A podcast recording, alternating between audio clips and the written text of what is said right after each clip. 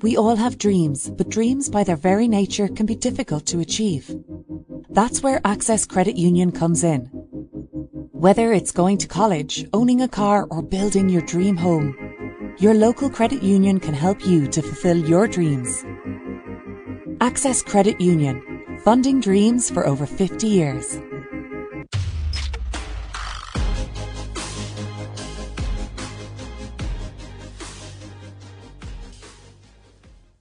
Close your eyes and pull like a dog. and a new Irish record for Phil Healy, 22.99.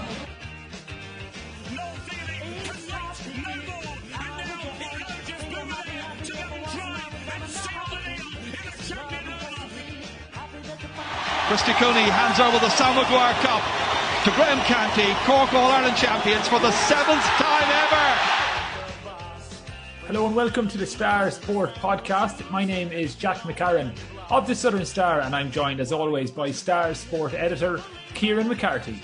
Before we kick things off, I'd just like to give a gentle reminder, as always, to our viewers and listeners to please rate, review, and subscribe to the podcast on Apple Podcasts, Spotify, and YouTube. The Star Sport podcast is brought to you by Access Credit Union. Access Credit Union is well known for supporting local West Cork sport at all levels, and we look forward to telling that story throughout the summer and beyond. Access Credit Union, funding dreams for over 50 years. On this week's podcast, we're going to chat to rising Irish MMA star Dee Begley, who hails from Bantry. Begley picked up her first pro win at a recent Clan Wars event in Belfast, and she spoke to us about that fight, training at SBG in Dublin with John Kavanagh, and her ambitions to reach the UFC. And in part two, we'll be chatting to Cork and Mourneabbey footballer Ciara O'Sullivan after Ephie Fitzgerald's side booked their place in the league final with a win over Donegal last weekend. But we're going to start with rugby this week following the news that West Cork duo Gavin Coombes and Fineen Wycherley have been added to Andy Farrell's Ireland squad for the upcoming summer internationals against Japan and the USA. Kieran, this, I assume, is simply the next phase in the grand plan for West Cork rugby to eventually take over the entire sport. 100% Jack. You've hit the nail on the head again. Um, this is the next step on the total world domination by West Cork rugby players. But what great news for Gavin Coombes and Fineen Wycherley, two of the two of the finest young sports stars to come out of West Cork in, in, in, in recent time. And they both have really made their mark with Munster over the last couple of years. Um, it's no secret that Gavin Coombes has been the breakout star with Munster this past season. He's finished it with 15 tries. That included four tries against Zebre in the Pro 14 Rainbow Cup um, last Friday night, which was an, an incredible haul. And he's just had an absolutely sensational season. So it's a fitting reward for, for Gavin Coombes, who obviously came up to the ranks with Skibbereen Rugby Club. And Bandon Grammar he went to as well. And obviously then Fineen Wycherley has been on the scene for the last couple of years with Munster as well. And he's a, he's had another very, very strong season. So it's for both of them, and they're both 23 years old. It's the next step in their careers. Both have before been called into the Ireland senior squads for, for training uh, but this is the first time that they've been called up proper and they're in with a chance of winning caps. So, like you said earlier, it's for the Vodafone Summer Series, and that's on in July. So there's a game against Japan on Saturday, July 3rd at the Aviva Stadium, and then seven days later on July 10th, Ireland are playing the USA again at the Aviva Stadium. Um, for West Cork sport fans, both games will be live on RTE television. So hopefully, hopefully, fingers crossed that we'll see Gavin Coombes and Fineen Wycherley both make their Ireland debuts in one of those games. Um, hopefully, they'll feature in both of those games. Just on that look- point, then, Kieran. Sorry, do you know I seen that Andy Farrell, I think, named a squad of thirty-seven um, provisionally. So, what's your actual sense of how likely it is that we're going to see either men make an appearance? Surely, at least as a substitute, we'll be expecting to have new West Cork rugby internationals? You'd think so because with the Lions um, series going on as well, kicking off quite soon, you've a few Irish lads involved in that, so there's opportunities there. And I think Andy Farr needs to use these two games to have a look at some of the younger guns. There are 10 uncapped players named in that 37 man squad. So it's games against the USA and Japan, and it's a chance to give these guys their their their debut at test level to see how they get on, to see how they find their feet, because Ireland really need to be really need to start planning towards the next World Cup. You know, with CJ Stander gone now, there's a CJ Stander size hole both in Munster and in Ireland, and Gavin Coombes is the man tipped to replace or to fill that number eight jersey um, with both teams. So of the two of Gavin and Fineen, you would think that Gavin is probably a bit closer to getting his debut than, than. But that said, Fineen was called into the Irish squad last October before the, the Six Nations.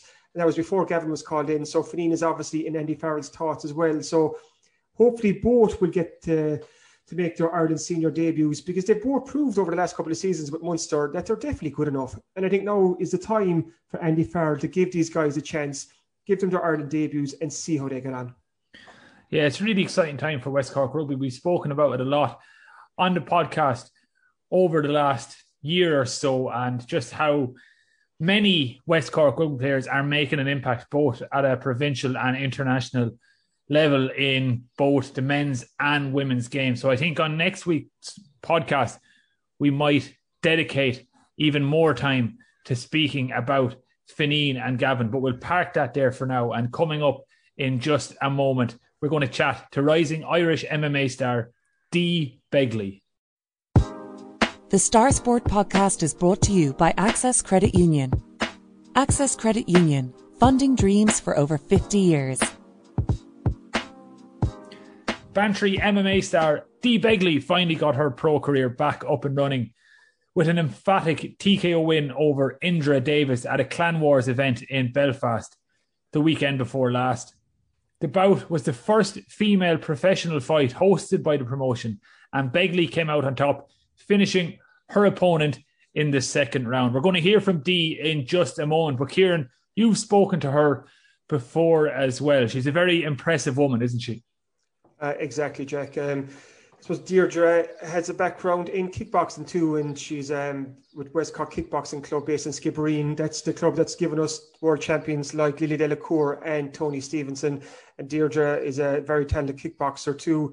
Even going back to the 2016 WAKO Senior European Kickboxing Championships, she won a silver medal there. And then she brought home a bronze from the Senior World Championships in Budapest a year later. So from that alone, you can see as a kickboxer, she was top class, world class, international class. And she's, as you know now, she's ventured into the world of MMA. Um, and by talking to her, Jack, she seems to be well on the road for a, a fairly good career in that too, is she?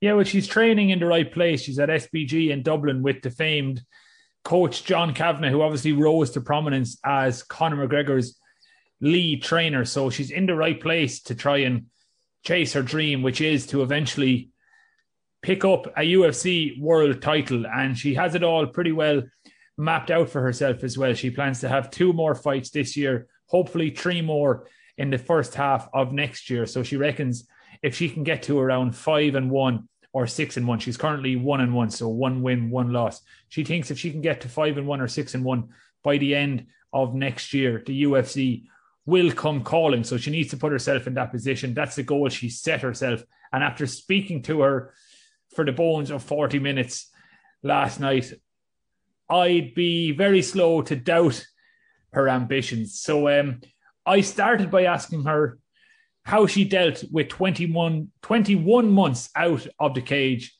after all fights across Ireland and gyms were closed down because of COVID 19.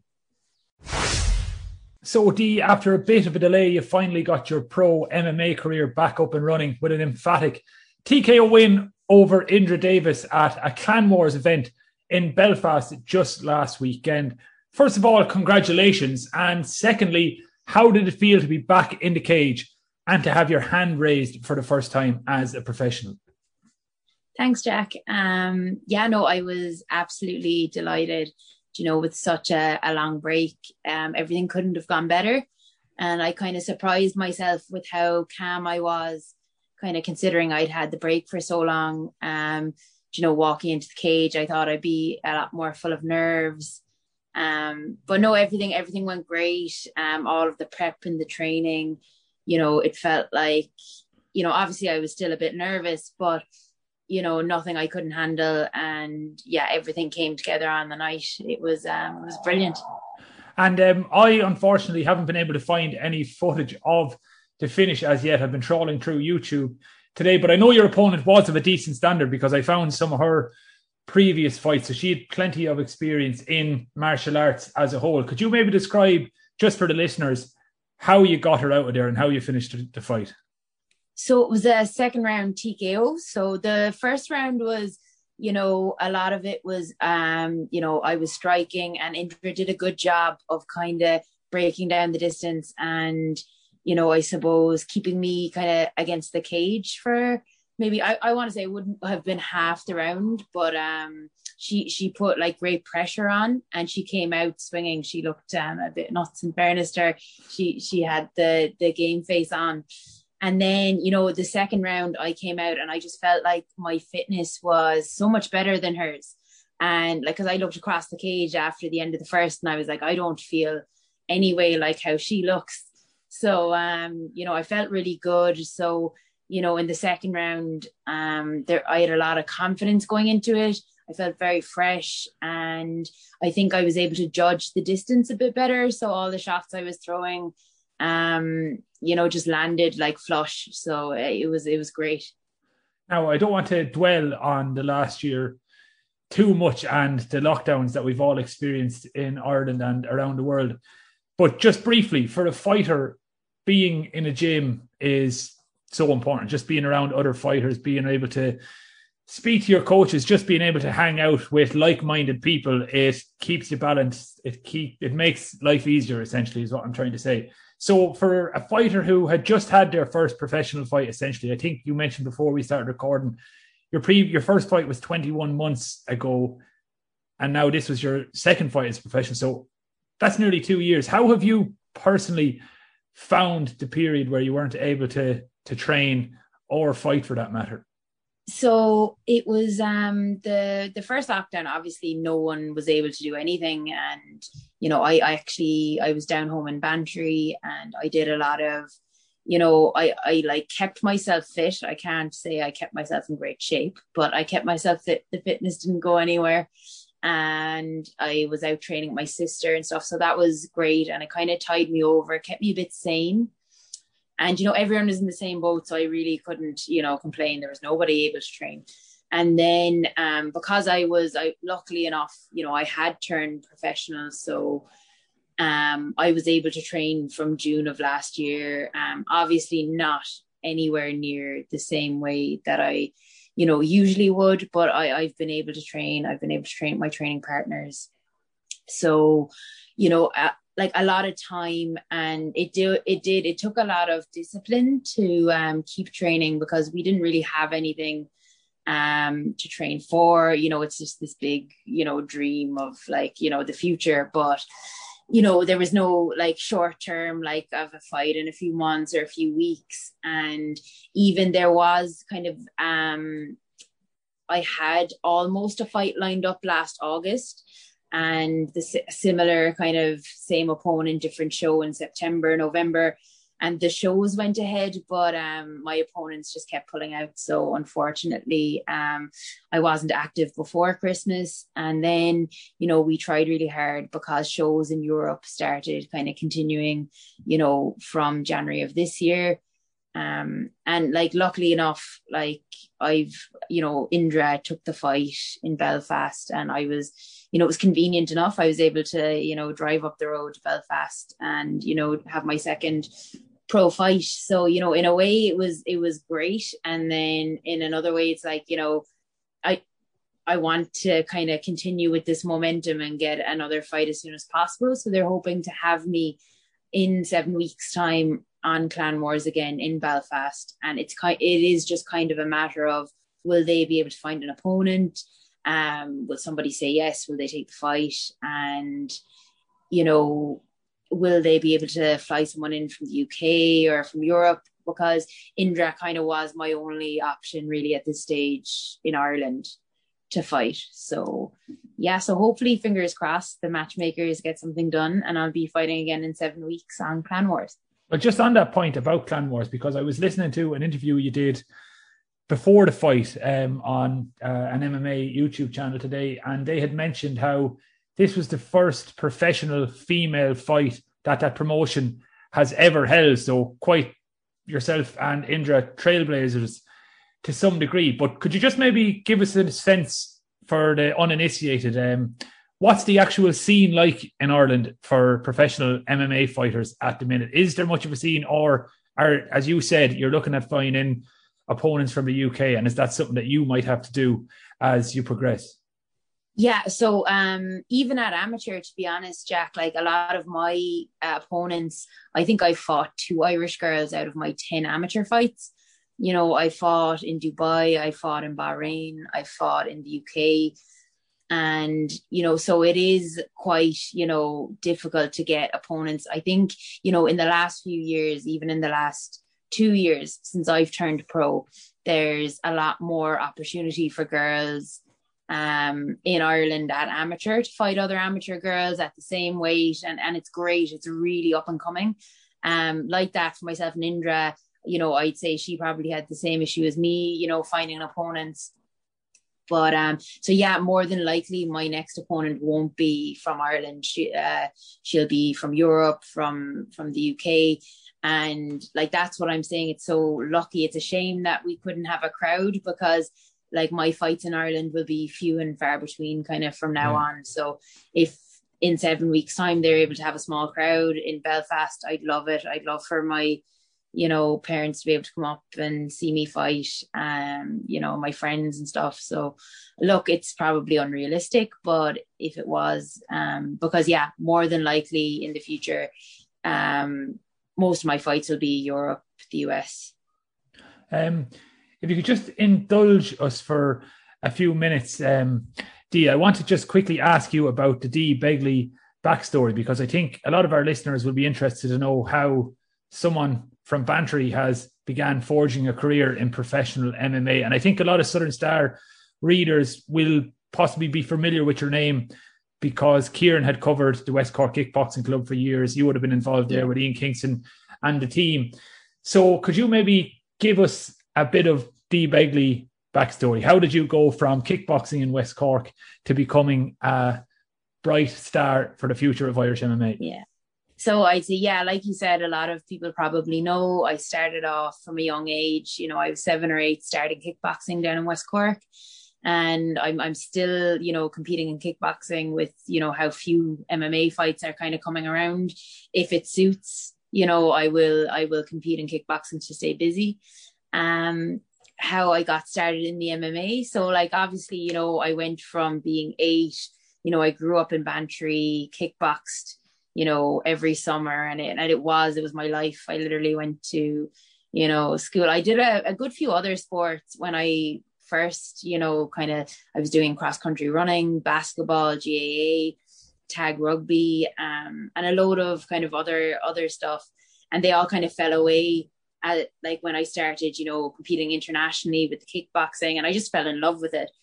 So I went to, um, I obviously went to secondary school. That was great. And then when I went to college, you know, the kickboxing gyms in Cork, like they just aren't like none of the coaches I knew like were like I couldn't compare any of them to Ian. Ian, in my opinion, is like the best kickboxing um, coach in Ireland you know so it was hard and you know so I didn't f- find another gym that I would like to train out of kickboxing because so, I was traveling home as well at weekends to train with Ian.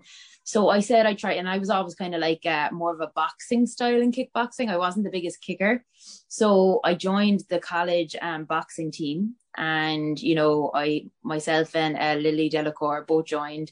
So we were boxing there for a while, and um, they wouldn't let us fight at a novice level in the even though it was our first ever boxing fights. So um, we flew over to the UK for the Haringey Box Cup. Um, I've two um, Irish third level boxing elite, so the like the university kind of college um, nationals. I've two elite med- uh, gold medals from that, and then I took part in uh, kind of Irish universities versus English universities tournament. so I won that as well. And you know, so it was a great like for me having you know grown up doing kickboxing, but kind of preferring the punching aspect of it. Um, it was great to be doing so well in the boxing and, and for listener for listeners who don't know, sorry to cut across your the Haringey Box Cup is the elite elite of amateur yeah, competition so in the UK. So you were obviously competing yeah. at the highest level in that sport as well. Yeah. So I like I went over and I, and I didn't do too badly. Like um I fought a girl. She was from I think she was on the Swedish national team but um she beat me anyway but like you know i was well able to hold my own so it was um a great experience it was brilliant um really eye-opening but you know if maybe if like life was different, I would have been this super like national boxer, but we won't dwell on that. but uh, yeah, no, the captain of the UCC boxing um, team was Aaron McGuire, and he owns his own MMA gym in Cork. So I started with him and BJJ Cork, uh, Liam Beechner up there. So you know, and they wouldn't let me do any striking when I joined the MMA gym. They're like, no, you're not allowed. You're doing like 100 mount escapes, 100 half guard escapes, like everything defensive, you know, for jujitsu. So, you know, and then I just kind of, I hated it at the start because you went from being amazing at one martial art to being like a complete white belt beginner. And it was really humbling. And I just kept going back, kept going back. I was getting, submitted strangled by like tiny people like or like you know it was it was just hilarious. Um so i just kept going back and i just i loved the mma uh, i don't know what exactly i could say i loved about it but like the wrestling i just took naturally to it and the guys were just brilliant. So i had a really really enjoyable um kind of introduction to mma and then kind of once i'd had my first two amateur fights I was like, okay, like, you know, I, I love this. Like, what's the next step? Like, I kind of knew at that stage, I was like, look, I, I want to turn pro in the future.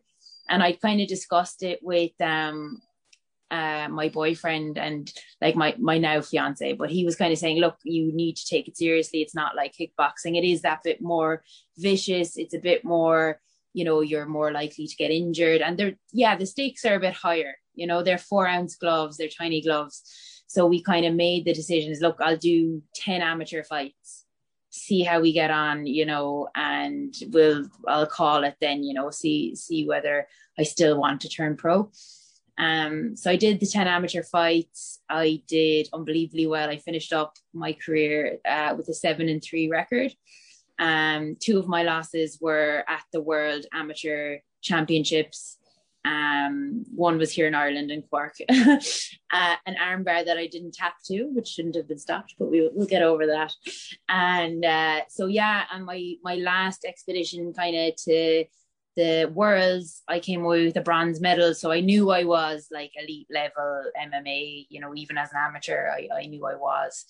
And then I had my final fight over in Dubai. So um and kind of at that point I I kind of already said, look, John, I'm I'm turning pro and like that that that's when it kind of all kind of became a lot more maybe real. So I moved, I, I probably should have said I moved from Cork to Dublin in 2017. Um, so it was just before I competed in my first uh, MMA World Championships. And it was kind of the decision that like that I only had one other girl to train with in MMA Cork, and she was a good bit younger than me. And you know, I just wanted to take it seriously, so I texted a girl, Danny Neilan, who I was actually supposed to be fighting, but she got injured and pulled out.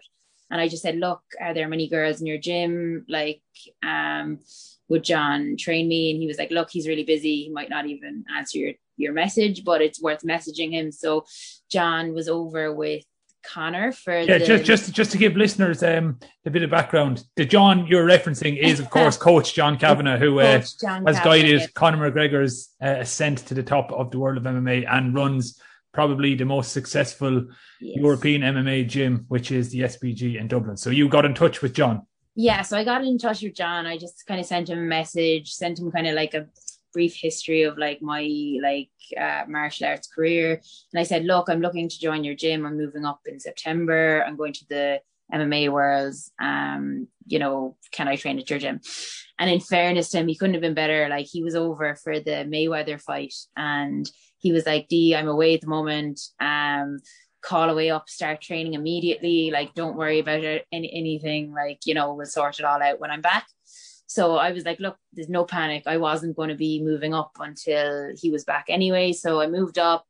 First night, I was staying at my cousin. I had no house. I didn't know Dublin at all. I didn't know where I was. I was staying in Ringsend, trying to get out to um, the Naas Road. Uh, was asking John, who had obviously not taken a bus in like years, how to get a bus to where I was viewing a house so then yeah but it all kind of fell into place you know it was um john was brilliant. The first house i saw was great took it. So i kind of got set up very fast um in dublin it was great. And then you know i've been here now um almost almost four years. And yeah it was the best decision i ever made because there's so many girls up here for me to train with the likes of Sinead Kavanagh, Danny Neilan, um, Katie Saul, she fights for Invicta. So it's really high level girls. Um, so they've really like, you know, I feel at this stage now we've all brought each other on, but definitely initially they they brought me on to, you know, a really high level, like really, really fast. So um so some of those names you mentioned that you're now able to train with, the likes of Sinead Kavanagh, who I know is one of the the premier female mixed martial artists in the world. She has competed at the likes of yeah. Bellator. And um, I seen you mention in the same interview I watched today that you've actually sparred with her on occasion or you train together regularly. And yeah, I guess I was, only, good... I was doing rounds with her this morning. Like she's a tough cookie. Like there's, and there's but how, do, how do how do you find yourself when you're sparring with her? Do you feel like you're at that level or oh, you're getting yeah. towards yeah, that level? No, I'm I'm I'm definitely at that level. Like uh Sinead though, like she's a tough cookie, cookie. Like she'll give everyone a hard time. Um, she trains how she fights, so it is. Uh, she's a tough training partner, but like she has definitely made me. You know, I think I was so calm going into my fight because I even said it to her today at the gym. Um, I was so calm going into the ring because I was like, no one will hit me as hard as Sinead will hit me. so I was like, I had no issues there. I was like, I can take whatever punches this girl is going to throw at me. So, so uh, you're you're you're training with the likes of Sinead. You're under the tutelage of John Kavanagh, the most famous uh, mixed martial artist arts trainer in Ireland and probably the world, really, uh, all told, because of his association with a certain Conor McGregor and you're training alongside the best of the best every day. And just as thing I noted when I was watching your fights back on YouTube today, they always mention, or at least sometimes the MC mentions in the un- introduction, she's representing SBG Dublin, which is obviously a huge badge of pride for yourself, I imagine. But does it come with an added pressure for yourself when you know that you're boxing or fighting under the SBG banner? Do you ever feel like you are in, in a good way or a bad way that you have to really live up to lofty expectations because people i assume always think if you're fight if you're fighting out of sbg you are the bee's knees. Yeah. Um i wouldn't say it, it's associated from like you know the gym. Like obviously i'm like really proud to be and i look like i'm very proud to represent the gym. So i do have that like you know um very very proud to be representing the gym. And yes of course and it's it's not a pressure of the gym name it's more doing um you know my coaches you know that that i'm showing that all the time and effort and like you know dedication they put into me and my training that it hasn't gone to waste. So that was my biggest thing for this fight. I just felt like i went in there everything we'd worked on um either worked or I just everything you know I just saw the massive leap I've taken in the last year and a half um you know and I was I was so kind of confident in the prep and all the prep we'd done in the gym with my training partners and everything. I I knew I like I wasn't walking out of that cage without a win you know and so I was able to stay composed because all the work had been done. There was no what if buts or maybes. Oh if i'd done this i just knew that i'd done everything i could possibly could. And um you know and when you have your coaches telling you is like d you're you're not going to have um, an issue. If you perform the way you've been performing in the gym the last few weeks then you know it's it's all going to come together on the night. And that's exactly what happened.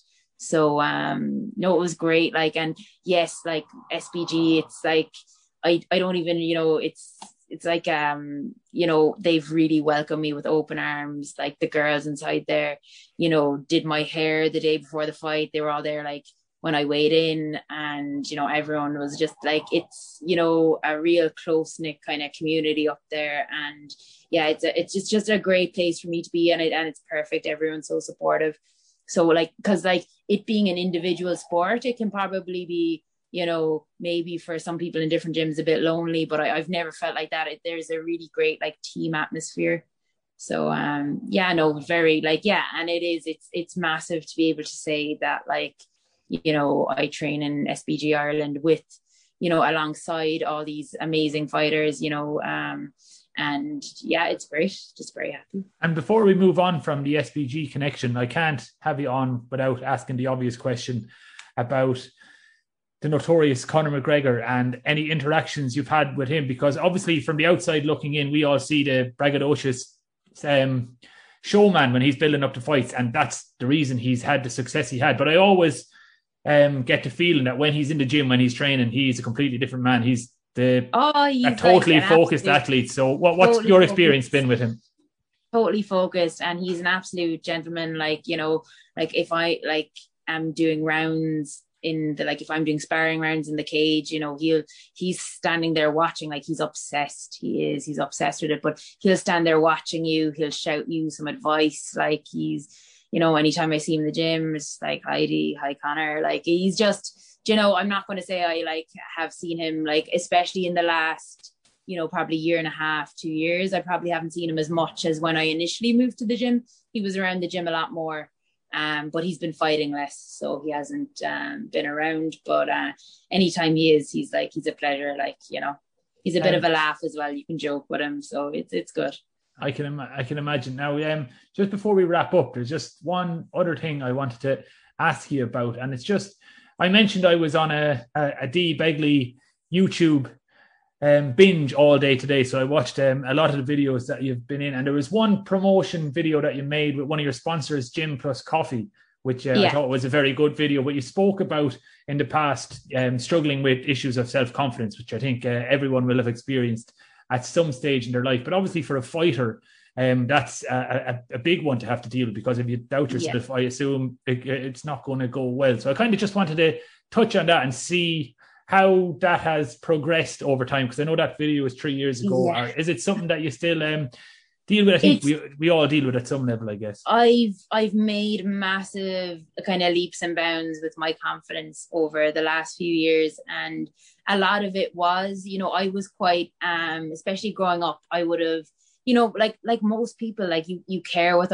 other people think and for me as an athlete all i cared about was like results and um any like you know i was the best in ireland. I was but like when i competed in in europe and i competed in um the worlds i always just like fell up short. And i you know even in school and stuff i i never would have been like i might have appeared to be like i don't think i ever appeared to be overly confident but i like like you know i'd always put on a happy face even if something wasn't like you know 100% okay. And i think for me a big thing was um just de- i depended on other people too much what they thought. And you know when i moved to dublin for the mma and it was moving away from my friends um my boyfriend my family it was kind of like a big you know risk. And i did you know go through a period of being like you know overthinking and you know being anxious like what if this doesn't work out what if myself and my boyfriend break up. You know am i going to be able to see my family as often? Like am i going to hate it? You know so there were all these things and like oh what do people think about me doing mma because like i work like in the in the kind of financial sector and there is that kind of like you know um everyone's so dressed up and so kind of polished that like you know you wouldn't see mma as being something that you know someone you work with is into. So i did kind of meet a lot of people who you know not that they were ever rude but they just may not have agreed with what i was doing. Um so i kind of like over the last few years have had to be very sure in myself. And with mma that like like i said there is that whole risk and there's that whole um you know the the stakes are a lot higher. You can get injured like badly so i needed to be 100% sure i was doing it for the right reasons. I was doing it for me. I wasn't doing it for anyone else. I wasn't doing it for other people's perception of me. So you know i can kind of happily say now that i am you know i'm not thinking about anyone else or what they think about me as much as I used to purely because you know it's like you know you only have one life. So if you spend half of it thinking about what other people and you know you're not going to do everything you want to do. Like if I cared too much I probably wouldn't have moved to Dublin. I wouldn't be where I am now. So and you know I probably would have just stayed in my 9 to 5 like I'm still in my 9 to 5 sorry. But I probably would have just stayed in the 9 to 5 in Cork and just been like and and you know I would have stayed like a nine to five training whereas like I had to go up to my boss and be like look I, I need to work different hours. I need to be able to go training. And you know it like it it took I kept having to push for things.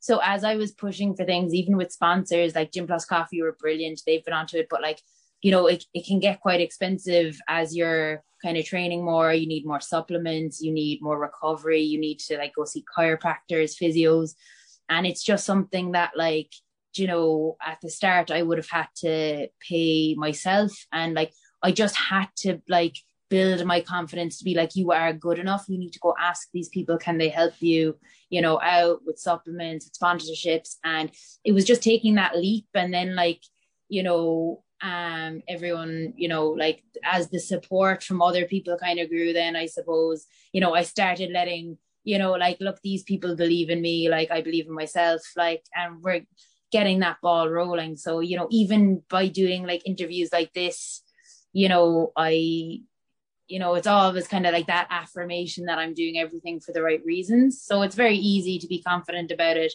when like i know how hard i'm working at it and how much time and effort and discipline i kind of have towards it um so that was kind of the biggest thing. It's not like not going around thinking about what other people think about what i'm doing and giving it 100% and leaving no doubt. So like if i had you know slacked off my training or i was going out like drinking with friends weeks coming up to the fight or if i was doing stuff like that then like maybe i would have felt a lot more nervous going into my fight. But because everything i did everything perfect. I did textbook everything my nutritionist said, I did it. So it's very easy to be confident when you've all the work put in um, ahead of it. Brilliant stuff. Well, some great messages in there for any young up and coming athletes in West Cork who are dealing with some of their own self confidence issues at the moment. Last question, then, Dee, before we wrap. And thanks a million. You've been so good with your time. But I just wanted to ask what is next for Dee Begley? I know you mentioned you have a fight in seven weeks, but kind of give us a sense of what's your ultimate ambition in the sport. You're obviously in the right place yeah. to reach those ambitions, but what are those ambitions? So the the ultimate goal is to be um, champion of the UFC. I'm not going to say that it's just to be in the UFC because you know to be in this sport you need to like want the what like for me the UFC is the MMA equivalent of the Olympics. So I'm like, you know, that's you know, if I was competing in a sport that like was in the Olympics, then that's what I would be saying. So that's what I want. I want to be a champion of the UFC. I want to be the best in the world because I know I am that level. Um, I know I how disciplined I am, and I'm I'm well able to do it. So, you know, yeah, like the next few years are going to tell a lot. Um, obviously, I I want kind of uh to get a few wins kind of knocked off. You know, I I think if I go to four and one, five and one, then like you know the that UFC door will open. So that that's the plan. Get another. I, I'd love to have another two or three fights this year. Three is probably reaching. Um, two is definitely achievable. So if I went to um, you know, uh, two and one, three and one this year, that would be great. And then have two fights two or three fights next year and like you know at the start next year and just really you know that that that's the plan that's the plan well it sounds like a brilliant plan and we all hope that you can achieve it and bring the UFC championship back to Bantry. What a story that would be. Uh, yeah. Dee, thanks a million for your time and uh, best wishes with the rest of the year. Very good. Thanks, Jack. We all have dreams, but dreams by their very nature can be difficult to achieve. That's where Access Credit Union comes in. Whether it's going to college, owning a car, or building your dream home, your local credit union can help you to fulfill your dreams. Access Credit Union, funding dreams for over 50 years. The Cork ladies footballers booked their place in the final of the National Football League with victory over Donegal in a high scoring affair in Tuam last weekend. In a moment, we're going to hear from Cork and Mourneabbey's Ciara O'Sullivan. But Kieran, what's the latest on Ephie Fitzgerald's charges? How have they been looking in the league so far this season?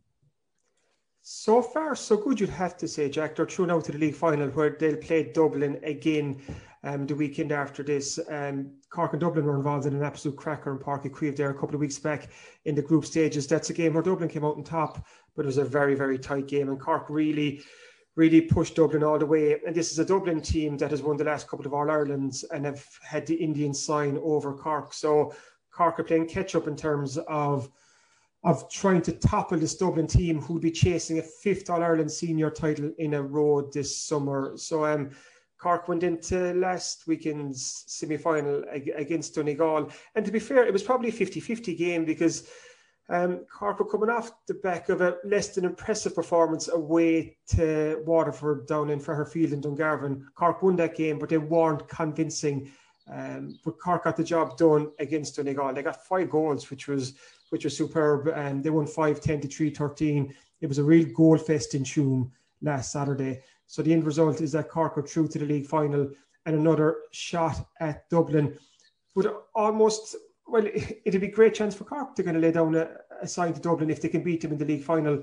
But in terms of preparation for the championship, it's another good game to get. It's a high intensity game with a lot at stake. It's a hundred times better than any challenge game you, you, you'll get, and it's a chance too for for Cork to see how close they are to this Dublin team because make no bones about it, Dublin will be the team to beat in the championship. And um, you'll hear now from Ciara O'Sullivan soon that the Cork, Cork are quite confident that they have what it takes to, to topple the Dubs. And to be fair, Jack Ciara has been in sensational form so far in the league this year. We're joined now on the podcast by Cork football star Ciara O'Sullivan. Uh, Ciara, before we chat about the weekend's win against Donegal and look ahead to the the league final against Dublin. Just want to say huge congratulations. You won the PwC GPA Player of the Month award for May. Congrats. Thanks very much. Yeah, it was a nice honour, and I think particularly because it was the the first one for ladies football in Camogie. So um, definitely um, won't complain. Uh, nice recognition. and was delighted with it. You've racked up plenty of awards over the years. What's it like to win a personal accolade like that? Um, I suppose maybe as as you get older, maybe you appreciate it a bit more. But like, I suppose I'm playing a team sport, and I play team sport because I enjoy the team dynamic and I enjoy playing with others. And I think you know, while winning awards like that are nice, it is all about the team, and that's that's what we've always been saying. You know, it doesn't matter who's getting on the scoreboard, it doesn't matter who's um, who's setting up the the scores or whatever that once they're getting on the board for for us we'll be happy. So while it is nice recognition it is all about the team. And i think um, we've really been showing that this year throughout the campaign so far. You've been in terrific form for Cork, hence the, the Player of the Month award, and you continued that against Donegal last weekend. But to look at your role for a second, Ciara, as as centre forward, what's changed about your game this year? Because you seem to be getting on the ball more in the opposition's 45, whereas before maybe you would have dropped deeper to collect the ball, but you seem now to be more on the front foot. Um, has your role changed? Is it a specific kind of change this year? Um, yeah, I suppose what could you could say what has changed is that I've listened to management a bit more because they have they have been encouraging me to to stay up in the forward line a bit more. But I suppose I do struggle a bit with that in terms of if if your back attacks, I'd find it very hard not to to track them or not to to track back and help. But I'm being encouraged to do that. So it has it has been a, a bit of a change for me to to try and stay up and and not go back as much as maybe I would have previously. Um, but it, it has been a conscious um, thing, I suppose, for management to to tell me to do that. And um, I think I have been doing it all. I think I got a kick out um, from Martina on Sunday, so or yeah, Saturday. So no doubt I'll hear about that Wednesday night. But other than that, I have been mainly staying forward. So um, yeah, I think you know, as a centre forward, your your role is to to stay up in the forward line and try create as much as possible. And um, I think I've been a bit more focused on that maybe than tracking back as much as I might have done previously. And the evolution of your role over the years, like you said, now you're kind of trying to stay up in the forward line, but you have been all over the pitch. Have you have you found yourself that that, that your role has evolved and changed over the years? Um, I don't know. I think no matter like even in 2008 when we started and up to now, like your role has always be to to work as hard as you can. And like I, I played for a good few years in on wing forward and I, I, suppose that does lean itself to, to tracking back a bit more and working up and down a bit more. And maybe when I was a bit younger I, I enjoyed that role a bit more. But um yeah I don't like I, I, I honestly think wing forward is probably one of the the hardest positions on the team in in the modern game and particularly in ladies football. So I'm, I'm quite happy to be in in the center and holding holding the forward line a bit more. But I don't think it has evolved that much. Maybe just that the fact that I used to play wing and now play centre forward. I suppose that's the the biggest change I'd noticed. But as I said, from from right from when we were there with Eamon all the way through to Ephie now, it's always been about wherever you're playing, working as hard as you can and, and doing what you can for the team. So in that sense, I think my role is is the same yourself and Orla Finn have both been in, in top form for Cork. Um, and when you consider too, Ciara, that you've been missing a couple of, you could call them regular forwards in the last couple of years. So like you, yourself and Orla have to take on even more responsibility. I was looking there, obviously, Saoirse Noonan is focusing on soccer. Áine Terry has been injured. Doireann, Doireann has been injured. Um, so the likes of yourself and Orla, so did you actually feel you had to take on that extra responsibility because you have those younger players then you've Sadhbh and Emma Cleary and those, so you have to kind of help them find their feet at this level? Um, to be honest, what I found this year um, all over the team, but I suppose I'm more focused on the forwards, is that the competition for places. So I think maybe speaking for both me and Orla, we're just glad to get on and wherever it is. And, and we realise that, you know, just because we've been there a good few years or we're that bit older, doesn't mean we're entitled to, to start in any game. So I don't think we'd be viewing it as taking on more responsibility. I think we're just trying to to get our place to start to to help the team, and then anything you can do once you are you know named to start and help others and bring them in. And you do have the case like we Katie Quirke who started against um, Waterford and did brilliantly. And obviously you're going to have maybe a bit more nerves for her um, in her in her first start than than we would have, but um, I think it's about just trying to to relax those players and bring them into the game because you know they're all very very capable and um, good enough to be on any intercounty team. So I think for for me Orla for all the forwards, it's just about trying to to get on that starting six because it's getting it's getting very hard. And when you mentioned the likes of Doireann and Terry to to come back in from injury, like we'll all be grasping to, to hold on to that jersey. So it should be should be exciting over the next few weeks. I know it's always almost a cliche to say about competition for places, but when you look at the Cork team over the last couple of games, Ephie has made changes in nearly every game, and that just highlights the strength and depth you have at the moment. And you touched on it there, Ciara, like there's fierce competition for places at the moment. There is, and like I, I obviously was speaking of the forwards there, but in the back line, like you, you had Emma Spillane playing wing forward the last day. You have Marie Ambrose coming back from injury. You know, um, Claire O'Shea doing brilliantly when she came in. Maeve Callahan doing brilliantly when she came in. It's just frightening the the competition for places, um, and that's throughout the team. Like um, we've, I suppose Eve Murphy hasn't got a, a run yet. Um, well, she sorry she did um against Tip, I think, but like hasn't got a lot of game time. She's another great player midfield. So there is massive competition all over all over the field. And I think that has stood to us. We've had people get great game time in the league and particularly I think that's a good testament to management when there was only three round robin games in the league. Um, whereas previously, you know, we might have had five or six. So that's great to see, and hopefully that will stand to us going into to championship then now in, in the next few weeks because um, I think it's no longer a, a, game of 15. You know, you're going to need 20, 22 or whatever um, players coming in on the day. And we saw that the Cork used your, your I think, four or five subs against Donegal last week in, in the league semi final. What a cracker up in Tuam. Just looking at the score there again 5 10 to 3 13, eight goals. A real goal fest there. The Cork came out the right side of it. Uh, what's the big takeaway, the big learning, and the big positive that you're taking away from that game, Ciara? Um, I suppose the, the positive, and it, it kind of is maybe in line with the Dublin game as well, that you know, if, if we build up a lead and, and if we lose it, we have that fight back. So obviously we went eight points up early in that game and we came back level at half time. But we did have another kick in us and, and like that against Dublin when we went five up and then I think seven or eight down, there was another kick in us and now we, we didn't get over the line that day. But I think that's a, a very big positive to take is that, you know, I suppose we're we're never dead and buried and there is always a um, fight till the end in us. So that was good to see. Um, obviously, then lots to, to work on. As I said, we were eight points up after probably 10 minutes or so. And to give up that lead um, as easily as we did is something we'll have to, to look at and try and improve going into the league final now. Looking at the Mourneabbey contingent, he got three goals, 3 1 the last time. Maura got a goal, Bríd got a goal. So you were flying the Mourneabbey flag? uh, yeah, so I think to be fair, um, Bríd has been it's it's no coincidence that Bríd got in the Waterford game and again the last day um in training she's been consistently one of the best one of the best when we're doing the the one on ones and the most comfortable.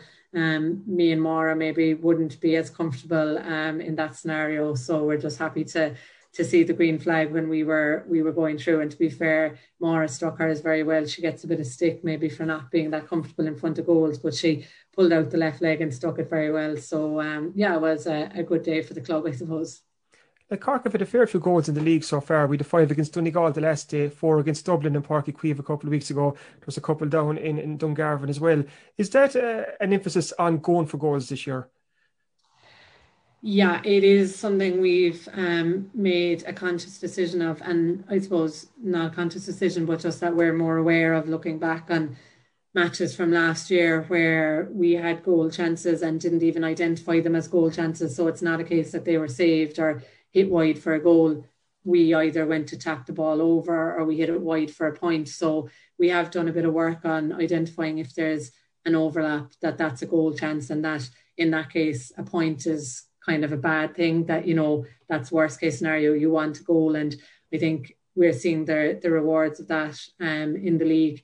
And you know we still work to to do in in that sense. Um i think i hand passed the ball over the bar the last day that possibly if someone across the middle that was a, a goal chance so um we definitely have stuff to work on on that but i think we are seeing the benefits of that focus that you know that management have brought this year in identifying goal chances as opposed to taking a, a handy point. I think you've three goals to your name in the league. So how would you rate your finishing? Um, I'd say one of them at least anyway was a tap in um uh, palm in, which would be probably where I'm um most accurate because once it goes to the boot it could go anywhere. So um yeah, I've been lucky enough. I suppose we keep saying it doesn't matter who scores and um I think that everyone who's got their goal, it's been kind of nearly put on a plate by someone else, and, and you just have the the job of finishing it. So um, hopefully that will continue, and I think that's another reason why we have got so many goals because people aren't concerned with you know getting your name on the scoreboard. We all know that's not what it's about, or or that that's not what management are looking for. Um, and I think that has stood to us the Priors are beating Donegal last weekend. There's a league final against Dublin on Saturday week in Croke Park at 7.30. I mentioned there earlier, Ciara, you had a, a classic game there a couple of weeks ago in Páirc Uí Chaoimh. Dublin eventually won that 3.15 to 4.11. But what were the big learnings that you took from that game? Yeah, um, one of the things that hopefully we'll bring in uh, into the next day is uh, the disappointment because I know it was only a league game. Um, but and, and when it finished, you know, everyone was saying we had a good fight back and we learned a lot from it and it's only league. But when you're a player and the final whistle is gone and you've lost by a point, it kind of it doesn't matter. Any of that doesn't matter. You're just sickened to have lost. So hopefully that bit of um, disappointment and hurt will will come with us into the next day. Um, I think we did well in terms of, as I mentioned earlier, the, the kickback. You know, previously maybe if Dublin got a run on us, um, they they could have ran out maybe comfortable winners, but we we pulled back and we kept fighting to the end and had a, a chance off the post, you know, that could have gone over for a draw. So I think that would be very encouraging going in the next day that you know we're not going to give up we're going to be there till the end and they're going to have their purple patch of course there you know they're all ireland champions but just that that we keep the head and know that there'll be um, a purple patch for us as well so i thought that was very encouraging um, and again, we did manage to to create goal chances and to get some goal chances. So um, if we can do that again, and you know, I think we we missed a good few against Dublin. I know we got four goals, but we did we did hit the keeper. You know, she she had a great game that day. To be fair, um, but you know, if we were a bit more clinical in goals or in front of goals, you, you could have been a different result. So um, I think if we build on that for the next day, um, we'd be in with a good shout Do you think this Cork team is getting closer to getting one over in Dublin and turning the tables on the Dubs?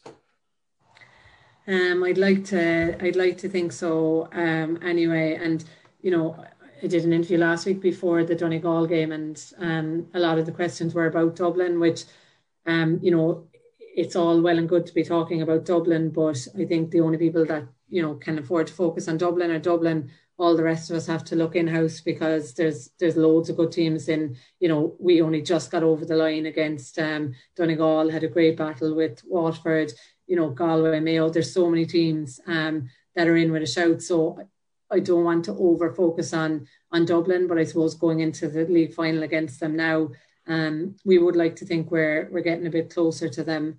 Um, I suppose the the thing is that they're they're always going to be trying to increase that gap um, by another bit. But I think the the mentally what the the game of the league would have stood to us massively in terms of that fight back and knowing that we are able to to match them. And hopefully we can do that in two weeks time you're going to give out to me now, but I'm going to ask another question about Dublin because it's just an interview I read on the 42, I think you did last week after winning the award. And it was a very interesting point you make here. It was about the physicality of the game and not being bullied in the game against Dublin. Do you think that's very important for, for, for Cork or for any other team for that matter, just, just to stand up against a team like Dublin? I do. And I think a lot of the time what can happen against um, a team who, you know, are All Ireland champions for the last few years and who are obviously very good is that you kind of wait for them to take the game or bring the game to you instead of taking the game to them.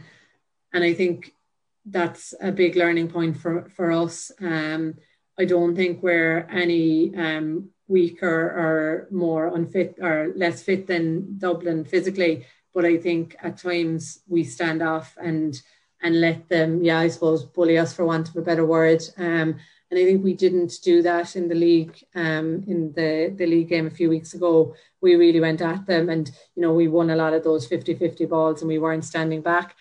And no doubt they're going to up the intensity again for the league final. So we'll need to, to match that. But I think that is an important point for us to to be aware of the fact that you know we're training as hard in the gym and doing all our S and C the same as they are, and that a lot of it then when it comes to match day is about mental um, mental strength and just being prepared to, I suppose, put your your body on the line and be on, you know, knowing of the fact that that you can take the hit. And I think we did that um, two weeks ago, and we'll have to up it again going forward. And like I was saying too, Ciara, this game is on in Croke Park on Saturday week. And Croke Park is a ground that you're well used to. You've played there a lot. But for the younger members of the, the Cork team, how important is it for them to get into Croke Park and play as much as they can and almost normalise the experience of playing in Croke Park. I'm thinking of Eric O'Shea, Katie Quirke, the likes of Sadhbh O'Leary, all these younger players that the more times they can play in Croke Park, it almost takes the miss out of the stadium so they become used to the big occasion up there.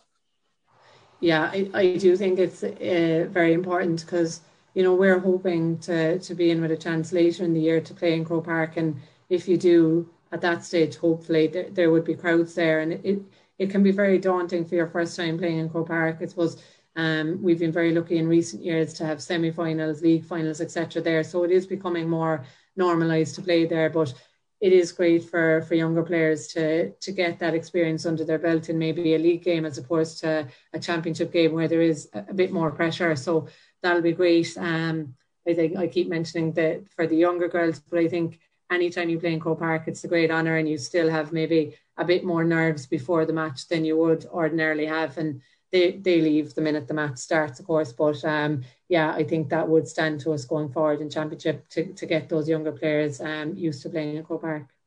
So even for you, one of the most experienced players on the Cork panel, possibly the most experienced player, you would still get the butterflies before a, a game in Croke Park. Yeah, I get butterflies before every game. Um, yeah, I was awake at five now Saturday morning before the the Donegal game, so I don't think it gets any easier the the older or more experienced you get. Um, but I think it's it's good to have nerves. Maybe not if they're waking out five, but in general, it's good to to have nerves. Um, you know, it, if you channel them in the right way. And as I said all the time, anyway, once the match starts, those nerves go out the window and you're just focused on the ball and trying to beat your player. But yeah, I definitely do um, get nerves all the time. No, it's a huge game to look forward to on Saturday week, and we'll all be be cheering you on. So thanks so much, Ciara, for for joining us on the podcast again. You're becoming a friend of the show down here in West Cork. So thanks for giving us of your time, and best of luck on Saturday week. Thanks very much, Kieran. Thank you. The Star Sport podcast is brought to you by Access Credit Union. Access Credit Union, funding dreams for over 50 years.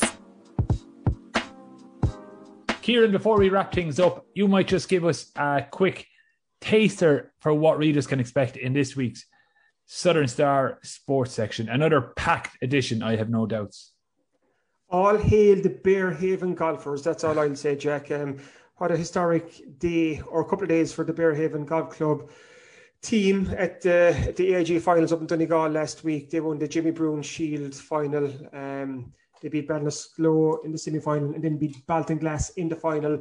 So, this little nine hole golf club in Beara are All Ireland national champions, which is an incredible feat for the club. And um, I've caught up with a couple of team members for this week's Southern Star. They're on the front page, they have a full page inside. So, anyone from Berehaven Golf Club listening to this, or anyone listening to this um, podcast who knows anyone in and around Castletownbere and Beara, spread the word because this is a souvenir special for those All Ireland winning golfers. Um, like I said, a great feat for, for Berehaven Golf. And hopefully, we will have some of those team members on an upcoming podcast. So that's one to keep an eye out for plenty going on in this week's Southern Star, um, including a match report and reaction as Newcestown won the Carbery Junior B football final against Randal Óg last weekend. Um, super win for Newcestown, a game of two halves. They were a couple of points down at half time, but they held Randal scoreless in the second half while they took over to win by 210 to 2 4. So that's well, well worth checking out. We didn't touch on the Cork footballers yet in this podcast, but they beat Westmeath to secure their Division 2 Football League status for next year. It was a shootout up in Uí Chaoimh last Saturday afternoon. Um, Cork got the job done. They're going to be in Division 2 next year, but I have to say, Jack, it's a must be concerned to cough up 25 points again against Westmeath, and they also had a couple of goal chances too. So if I'm just looking down the line at what possibly is coming in the Munster Championship, Cork really need to tighten up at the back, otherwise they could be in a bit of trouble. Um, we also have match reports and reaction from Cork's Ladies Football League win against Donegal. The Cork Camogie team bounced, oh, sorry, bowed out of the uh, league semi-final um, losing to Galway. The Cork Hurlers also lost to Galway last weekend. Um, we also have soccer, live soccer back in the Southern Star. We have a match report from Lyre Rovers against Drinagh Rangers, which was on Tuesday night. Schoolboy Soccer came back with a bang last weekend too. And also, I have a, a feature on Bandon Camogie Club's first ever senior adult team, which is a superb for the club. The club was set up in 2017 with underage teams, and each year they're adding a new team and a, new team. And now this season they've added an adult team to Bandon Camogie Club for the first time. The emphasis is on fun and fitness, and this is an important step for Bandon Camogie Club too, because up to now players could play up to under 17 with the club, but if they wanted to continue and play adult camogie, they'd have to leave and join another club. But now Bandon Camogie Club has given all their young members an adult team to aim for. So that's great news for Bandon Camogie Club. So we've that and a lot, lot more in an action-packed Southern Star. Sounds great, Kieran. And if you can't make it to a shop across West Cork or further afield, you can always subscribe to the Southern Star digital edition online. Just go to www.southernstar.ie forward slash e-paper and read the Southern Star on your computer, tablet, or smartphone for less than two euro per week. What an absolute bargain. Thanks for listening to the Star Sport podcast. We'll be back at the same time next week. If you enjoy these shows, please make sure to rate, review, and subscribe on Apple Podcasts, Spotify, YouTube, or wherever you get your podcasts. Slán.